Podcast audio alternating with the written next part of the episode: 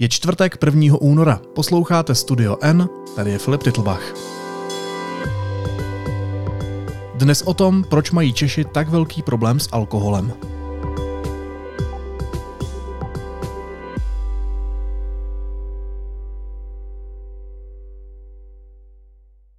Alkohol v Česku negativně ovlivňuje v nejrůznější podobě a míře život stovek tisíc lidí. Náklady s ním spojené představují pro veřejné rozpočty mnoha miliardovou zátěž ročně. Přesto se tady jeho nadměrné užívání toleruje a často zlehčuje. Můžou pomoct akce typu Suchý únor a jak se proměňuje léčba závislosti? Budu se ptát psychiatra Karla Nešpora, který se specializuje na léčbu návykových nemocí a který působí jako emeritní primář mužského oddělení závislostí v psychiatrické nemocnici v Bohnicích. Pane doktore, vítejte, dobrý den. Krásný, střízlivý den, přátelé.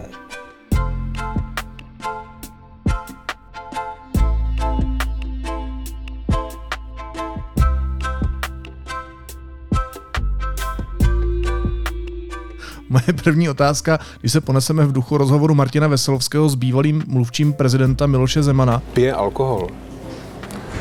To je zajímavá otázka, aby ano? Jsem já prezident? Ne, já se vás ptám. Pije prezident alkohol? E, to je zajímavá otázka a na to mám odpovědět ano nebo ne, nebo chcete vidět co přesně? E, pijete alkohol?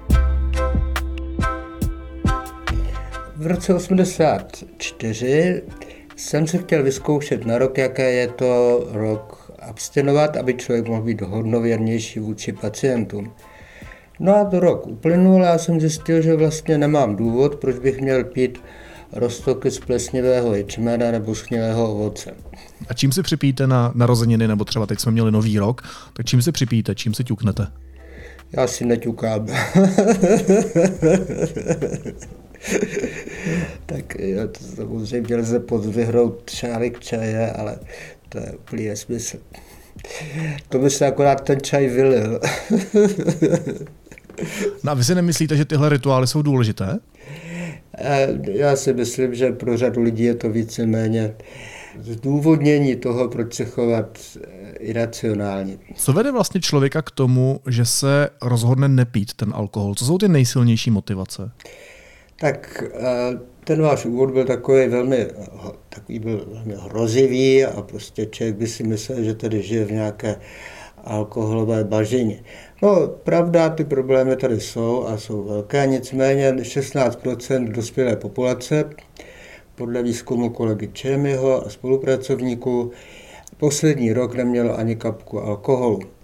No a bohužel výzkum kolegy Čemyho neříká, proč teda ten alkohol nepí.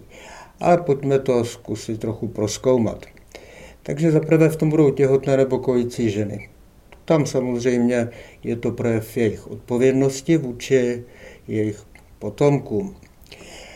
Dále tady máme velkou skupinu lidí, kteří berou léky, jež se s alkoholem nesnášejí. Často je berou dlouhodobě, no a pochopitelně smíchat to s alkoholem by bylo hazardování se zdravím. Potom tady máme jistě lidi, kteří s tím alkoholem měli problém a rozhodli se s tím úplně přestat. Když je někdo závislý, tak tam je jedna ošidná věc. A tou ošidnou věcí je bažení, anglicky craving, což je silná, těžko zvratatelná touha po alkoholu. A ta se objevuje i po požití poměrně malé dávky alkoholu, ale dokonce se objevuje i po bezalkoholním pivu, protože to, to pivo stejně páchne, že jo, stejně chutná, čili to bažení také vyvolává. Čili pro tyhle lidi je samozřejmě daleko bezpečnější se alkoholu vyhnout. No ale nejenom pro ně. Uvědomte si, že těch návykových nemocí je u nás celá řada a i závislí na drogách, když se namaže, no tak potom sáhne spíš po těch drogách. I patologický hráč, když se namaže, někde dávají alkohol zadarmo v těch brlozích hazardních, no tak samozřejmě o to víc pak prohraje. Čili máte lidi, kteří se špatně ovládají, že opijou se a potom rozbíjají výkladní skříně a jsou vykazováni z domova pro domácí násilí. Že?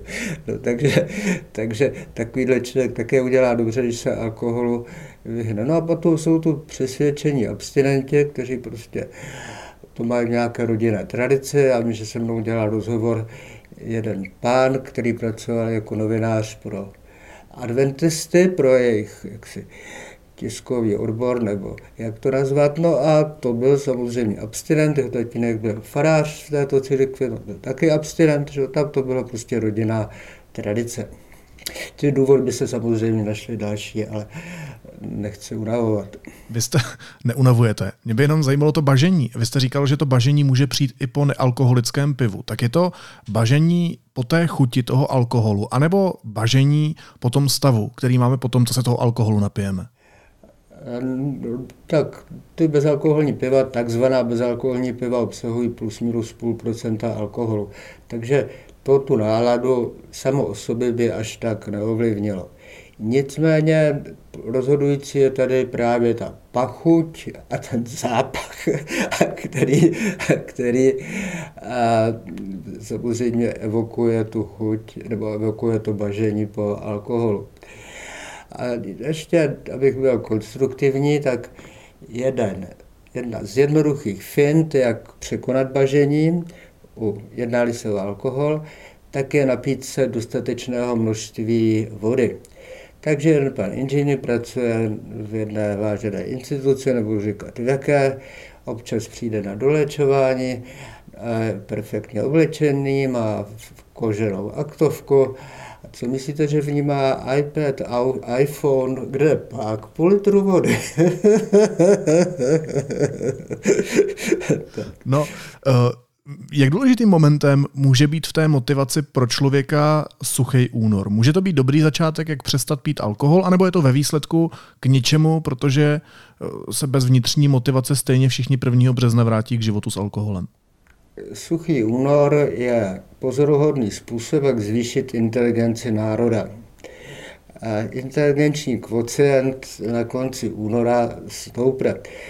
Teďka si nedělám legraci, uvědomte si, že v loni se toho údajně podle ministerstva zdravotnictví účastnilo skoro milion lidí, no tak když 10% obyvatel najednou má IQ o 10 nebo 20 bodů výš, no tak to samozřejmě už se potom pozná. Že?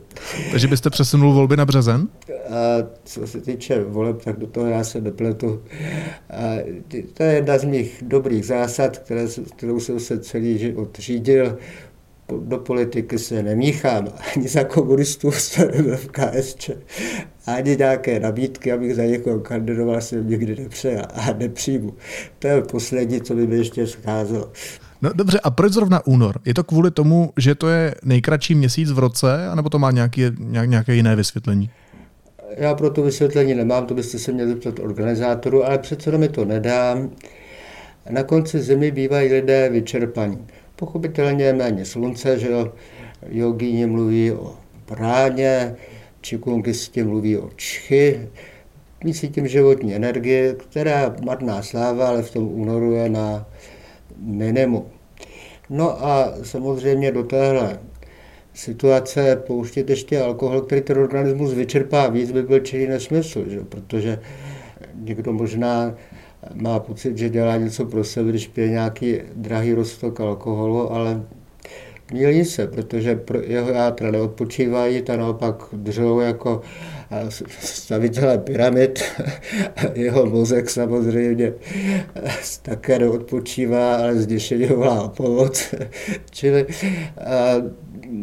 jistou logiku to má, ten konec zimy je opravdu takový ze zdravotního hlediska náročnější. Podle jakých indicí člověk pozná, eh, že je na tom alkoholu závislý? Na to nejsou žádné indicie, ale na to je ještě ze znaků závislosti, z nich člověk musí, musí někdo naplnit tři, aby byl takto diagnostikován. Z těch šesti znaků je klíčový jeden jediný, a to je zhoršené sebeovládání. Jestliže se člověk špatně ovládá vůči alkoholu, tak zanedbává jiné zájmy a potěšení a také pokračuje navzdory nepříznivým následkům, čímž máme tedy splněny tři znaky, což k diagnoze závislosti stačí. Čili, abych byl teda konkrétní, jestliže někdo eh, jde do hospody s tím, že tam pobyde půl hodinky a vrátí se ve tři v noci s monoklem a bez dokladu, no tak tam asi bude zhoršené sebeovládání. Nebo když někdo a místo, aby teda pelášil domů, protože jeho milovaná má narozeniny, no tak zase zastaví někde v brlohu, no a potom teda zjistí, že milovaná bytost zamkla kvartír a on musí nocovat ve sklepě. A jaké jsou ty další znaky? Tak, ty další znaky mezi námi jsou důležité. Tam to bažení, což je významný znak, a jenom, že je subjektivní, leda bychom toho, přístroje, toho člověka napojili na nějaký přístroj, že jo? protože bažení bývá provázené stresem. A potom je to odvykací stav, ale ten nemusí nastávat u všech závislých. A potom je to růst tolerance. A to je zase už jedné, protože tolerance u takových lidí, kteří už ten svůj organismus a svá já teda vyčerpali, tak může naopak stoupnout. Čili člověk začínal jako, že mu postačily dvě piva a už měl prostě točení hlavy a v 30 se z něj stal přeborník místní hospody, kde prostě mu nestačila ani mnohonásobně vyšší dávka, no a ve 40 nebo v 50 už je zase po jednom pivu na mol. no hele, a poznám to já sám, že mám problém s alkoholem, anebo je to většinou tak, že si toho všimne okolí, že si toho všimnou moji blízcí, kteří mě na to prostě postupně začnou upozorňovat? Možná je obojí, možná je obojí. A je to pořád stigma, eh, ta závislost na alkoholu? Hraje u lidí roli, že se, že se nejdou léčit vlastně to označení, že já přece nejsem ten alkoholik, já tohle nepotřebuju?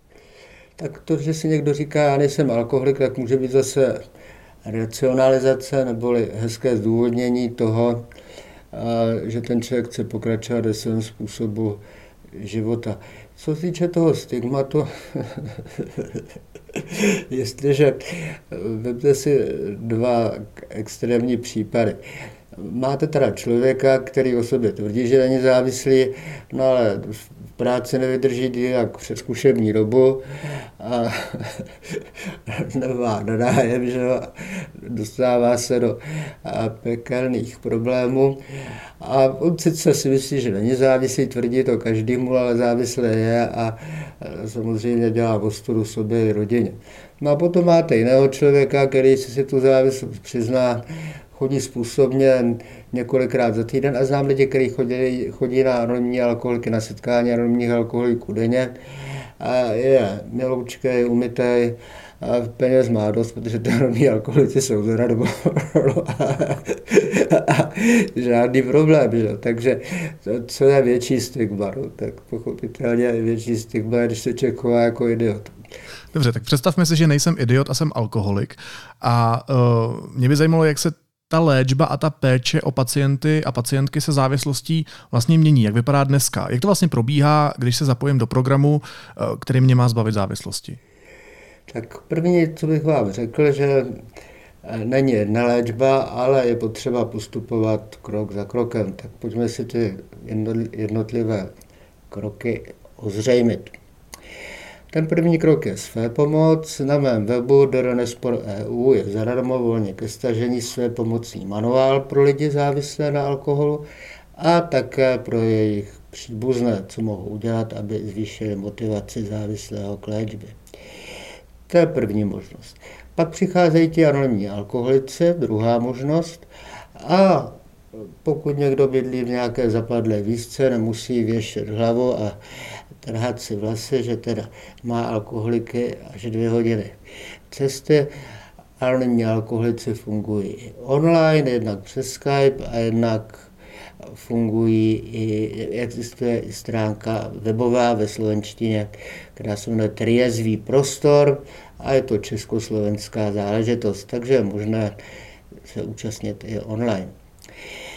No a teďka teda přichází ambulantní léčba. Ta ambulantní léčba probíhá většinou ve specializované zařízení ambulantním, tam se teda dochází pochopitelně.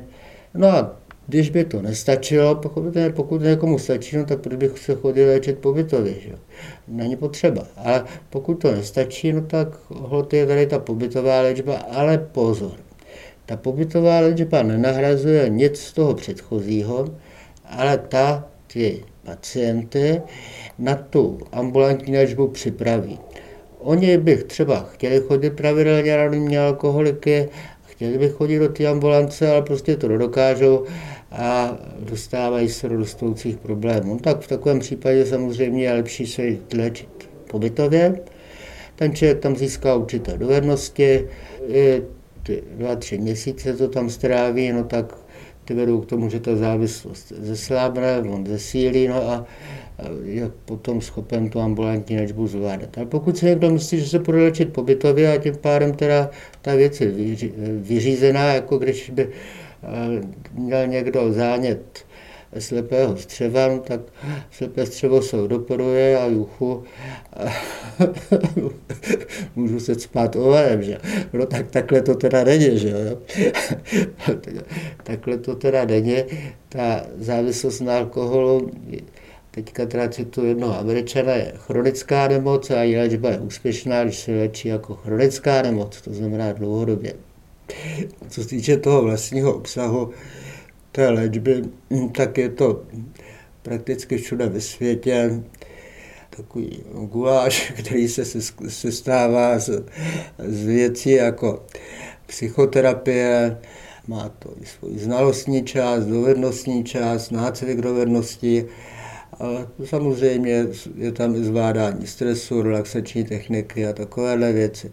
Takže je to taková léčba, která se dotýká různých stránek pacientů a života. Je možné také v některých zařízeních pracovat i s rodinou. Čili ta léčba po té stránce obsahové zhruba zahrnuje plus minus to, o čem jsme hovořili. Co se týče té formální stránky, tak lidé si představují, že to je prostě něco mezi kriminálem a základní vojenskou službou. Že? To je omyl. Ty nároky v té léčbě nejsou o mnoho vyšší než v běžném zaměstnání. A když je to nějaký slušnější zaměstnání, tam se taky nesmí pít, samozřejmě u nás taky ne, tam se taky nesmí dopouštět násilí vůči spoluzaměstnanců, no tak to u nás taky ne. Takže ty nároky u stabilizovaného pacienta jsou přibližně podobné jako v běžném zaměstnání. Čili není potřeba se té, někdy, někdy se pacienti ptají zkušených abstinentů, co bylo na pobytové léčbě nejtěžší. No a obvyklá odpověď zní, že nejtěžší nebyla ta léčba, ale to, co jí předcházelo. Jenom eh, vy jste zmiňoval tu psychoterapii, když eh, u nich chviličku zůstanu, tak vy jste známý tím, že praktikujete takzvanou léčbu smíchem, eh, což jistě poznali posluchači a posluchačky tohoto podcastu. Tak je tohle něco, co pomáhá i při léčbě závislosti na alkoholu? My, to, my ten smích nepoužíváme jako suverénní léčebnou modalitu, že bychom se jenom smáli, že to ne, ale používám to jako koření. Že? Samozřejmě polevka, když se okoření, tak lépe chutná, ale samozřejmě polevku jenom z koření neuvaříte. Takže to je úplně stejný. Třeba jeden, jedna z typických metod, která se používá při léčení závislosti, je posilování motivace, kdy ti lidé hovoří o problémech, které jim alkohol, drogy, hazard způsobili. No a to samozřejmě není tak úplně veselé, no a program skončí, no samozřejmě je možné změnit téma, no ale stejně a program skončí, no a teďka teda všichni jsou smutní, depresivní, pláčou a terapeut taky, no, takže to asi není úplně ideální výsledek psychoterapie. Že? Takže to je potřeba to něčím nadlehčit, třeba nějaký druh smíchu veselý, radostný, střízlivý, juchu, abstinence zdar, že? tak, takže eh, je to, je to koření, které tu léčbu zpříjemní.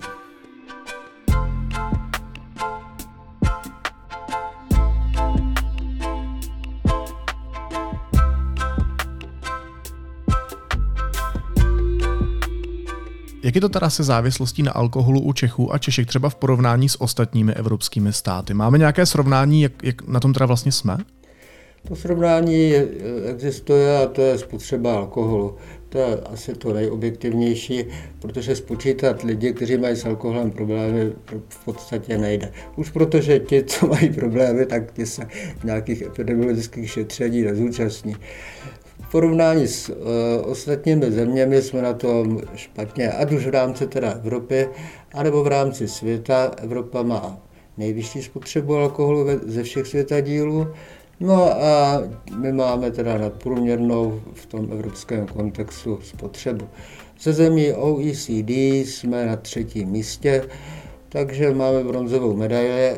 Ovšem ty země před náma, to jsou pobaltské země, třeba v Litvě zvýšili hranici, kde je povoleno kupovat alkohol na 20 let, u nás se naopak diskutovalo, že se sníží, no což je úplně postavené na hlavu. Že? takže, takže řekl bych, že pokud budeme takhle pokračovat, tak nás čeká zlatá medaile. No a to samozřejmě má své ekonomické důsledky. Uvědomte si, že OECD je oficiální organizace, že ty její statistiky jsou volně na internetu, to není žádné tajemství, takže když budete chtít si postavit továrnu na baterie, no tak mrknete, jak je to s tou spotřebou alkoholu, zjistíte, že teda Češi chlastají, no tak továrnu na baterie postavíte ve Větnamu, kde jsou sice, kde jsou sice třeba mají ty zkušenosti, no, ale zase jsou pracovití a mají tu spotřebu alkoholu polovičí. Že? Takže má to, má to i své ekonomické důsledky. Je to větší problém žen anebo mužů? Tak, to je samozřejmě otázka, kterou lze chápat různě. A pokud se ptáte, jestli toho víc vypijí ženy nebo muže, tak samozřejmě muži, to je jasný. A má to své biologické důvody, protože ženy jsou odolnější, dožívají se vyššího věku a tak dále. Navíc jsou hezčí. Ale co se alkoholu týče, tak ve vztahu k alkoholu jsou zranitelnější ve vztahu k drogám, čiže žena, když začne pít nadměrně, no, tak si dřív vytvoří závislost, dřív si poškodí játra, zvyšuje to riziko rakoviny prsu, což u mužů se neprokázalo. Takže ženy pijí méně a udělali by dobře, kdyby nepili vůbec, protože ten alkohol je pro ně daleko závažnější, má závažnější důsledky než u mužů. A mění se v čase nějak ten poměr závislosti na alkoholu u mužů a u žen? Tak co se týče takové delší časové perspektivy, tak pochopitelně ta první republika byla taková patriarchální přece jenom a samozřejmě byla muž, typicky mužská povolání, typicky ženská povolání. No a poté po válce se to nějak začalo celý měnit mužská povolání a ženská povolání už nejsou mužská a ženská, že? ale a, že nedělají strojvedoucí a nevím co ještě. Takže to pochopitelně se odrazilo i ve vztahu k tomu alkoholu. Mimochodem jedna, jedna zajímavost, a tím alkoholem jsou více ohrožené ženy, které pracují v mužských kolektivech. Čili jestliže nějaká žena pracuje ve fabrice, kde je většina chlapů a ty chlapy tam chodí do hospody, tak je ohrožena víc, nežli ti muži. Ale musí to být nutně fabrika, může to být třeba nějaká kancelář, kde něco projektují nebo, nebo obchodují. Prostě pokud ta žena zapadne mezi chlapy, který se chovají neodpovědně a přizpůsobí se jim, no tak skončí jako alkoholička, si práci vyhodí, když to oni můžou ještě nějakou dobu pokračovat. Ono se o nás obecně říká, že jsme pivní národ a my jsme na to označení uh, očividně patřičně hrdí. Tak nakolik je problém v tom, že se ten alkohol zakořenil v národní povaze, uh, co by symbol, na základě kterého se identifikujeme? Tak jestli se identifikujete vy, tak je to váš problém. Já pivo nepiju. no já taky ne. A co se týče téhle otázky, tak to je typická otázka, která svědčí o tom, jak jsme indoktrinováni alkoholovým průmyslem, který tvrdí, že Vánoce jsou tady jenom proto, aby lidi mohli pít jednu značku piva. Že? Takže za první republiky byl častější takzvaný kořáleční alkoholismus. Důvod byl jednoduchý, prostě protože ten líh, 100% alkohol v kořálce byl nejlevnější. A tomu člověku, když se začne mít problém, tak nejde o chuť a takovéhle věci, ale to bude o líh.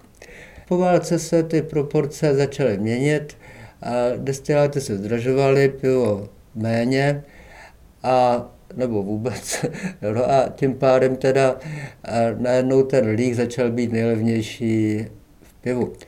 No a možná, možná nás čeká doba, tradice na tradice, zapomeňte na tato kliše, kdy uh, už bezdomovci začínají zjišťovat, že nejlevnější líh je v krabicových vínech, no takže od pivního národa můžeme přejít ke krabicovému národu. To už takový francouzi hadr, jo? Francouzi, já myslím, že francouzi asi tyhle ty blivajzy nepijou, že? A nehledě k tomu, že Francie má nižší spotřebu alkoholu než my. No a je něco, co by pomohlo? Nějaké legislativní změny, nevím, větší daňová zátěž na alkohol, nějaké systémové opatření, anebo už je pozdě? Pozdě, není někdy pozdě, jenomže to, co tady budeme teďka povídat, tak to je science fiction, to by prostě ty naši politici nesměli být jak se to řekne, ovlivnitelný peníze. já těka nemyslím tě, že ty peníze plynou do jejich kapes, ale oni by mohou plynout na nějaké volební kampaně že jo, a podobně. No a to víte, to je potom problém. A tak, takže dobře, tak můžeme chvilku se zabývat science fiction, když prostě máte tuhle disciplínu rád. No takhle, tak já vím, že nás někteří poslanci a některé poslankyně poslouchají, tak třeba to padne na úrodnou půdu, to jako nikdy nevíte, že jo? vaše, vaše mládí a váš optimismus bych chtěl mít. no, ale, no ale dobře. Podívejte se, ty cenové proporce zdanění alkoholických nápojů jsou dokonale absurdní. No tak alkohol ve vínu se nezdaní, nedaní vůbec, že? což je naprostý nesmysl. A právě proto teda to víno začíná být levnější, teda ten líh ve víně začíná být levnější než to pivo a je tady to, to riziko přesunu do krabicového alkoholismu. A co se týče piva, no tak to je další prostě sbírka absurdet, protože v piva se nedaní alkohol, ale daní se mladina, což je meziprodukt výroby alkoholu. Takže pivo, který obsahuje toho půl procenta, jakože ty bezalkoholní piva považuji za nebezpečná pro naše pacienty, ale marná sláva pro veřejnost rozhodně tak nebezpečná nejsou jako pivo, který obsahuje toho alkoholu osmkrát víc. Že? No a to takzvané bezalkoholní pivo může být dražší, ani se mladěna, ne teda alkohol, nežli teda ta dvanáctka s těmi 4% alkoholu. Čili to je další, další naprostá absurdita.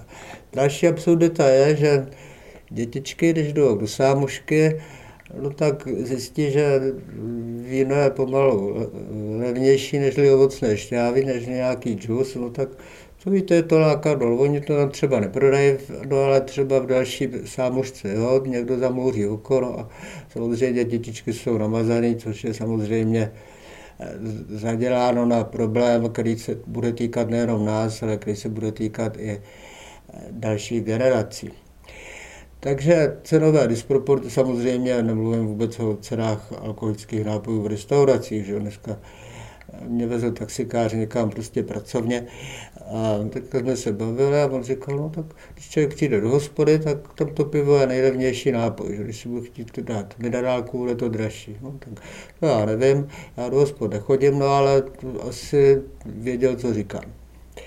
Čili daňová politika ve vztahu k alkoholu je u nás sbírka absurdit a že by to nějaký chrabrý poslanec, jako nějaký bruclík s kopií na koni změnil, tak to teda opravdu velmi pochybuju. Rozumím.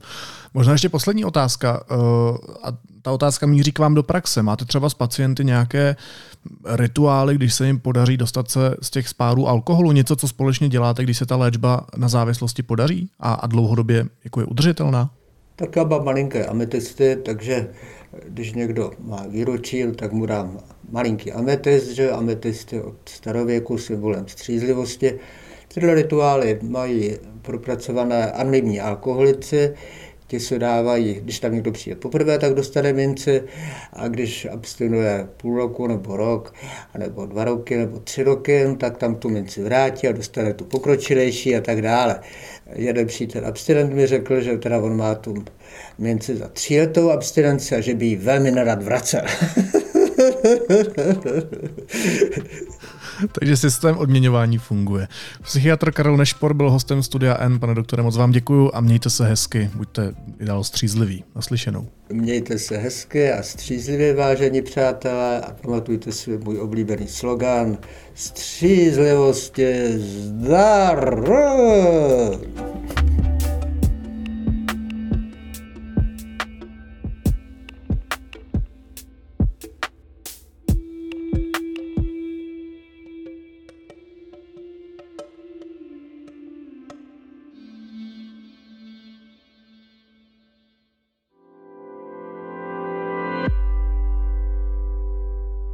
A teď už jsou na řadě zprávy, které by vás dneska neměly minout. Americká FBI oznámila, že se jí podařilo odrazit útoky čínských hackerů, kteří cílili na klíčovou infrastrukturu ve Spojených státech jako elektrickou síť a potrubí. Podle FBI stál za útoky Peking, který se snažil najít způsob, jak ochromit americkou infrastrukturu v případě konfliktu mezi USA a Čínou. Čína obvinění zatím nekomentovala. Všech 27 lídrů zemí Evropské unie se dohodlo na dodatečném podpůrném balíčku ve výši 50 miliard eur pro Ukrajinu. Cituji, EU přebírá vedení a odpovědnost při podpoře Ukrajiny. Víme, co je v sázce, napsal předseda Evropské rady Charles Michel. S pomocí nakonec souhlasilo i Maďarsko, jehož postoj nebyl do poslední chvíle jistý. Spuštění elektronického systému pro přihlášky na střední školy, který se měl dnes po půlnoci otevřít uchazečům, bylo odloženo kvůli problémům s nahráváním příloh. Dnes se bude systém testovat a spustí se pravděpodobně v pátek. Šéf ukrajinské vojenské rozvědky Budanov v rozhovoru s listem Telegraf řekl, že na jaře ukrajinská armáda zahájí novou ofenzivu. Podle něj se Rusko neustálými pokusy o proražení fronty vyčerpá a to skýtá možnost proti úderu a stovky traktorů dnes zablokovaly dopravu v centru Bruselu. Protestující zemědělci se schromáždili zejména nedaleko budovy Evropského parlamentu, kde zapálili pneumatiky.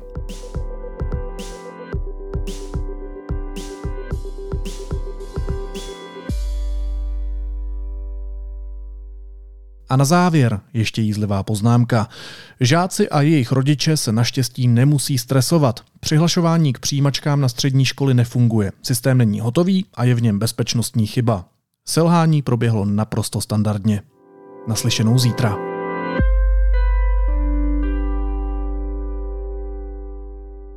Pokud máte Studio N rádi a věříte v nezávislou žurnalistiku, budeme rádi, když budete epizodu sdílet na sociálních sítích, řeknete o nás vašim blízkým a kamarádům, anebo nás třeba ohodnotíte v podcastových aplikacích.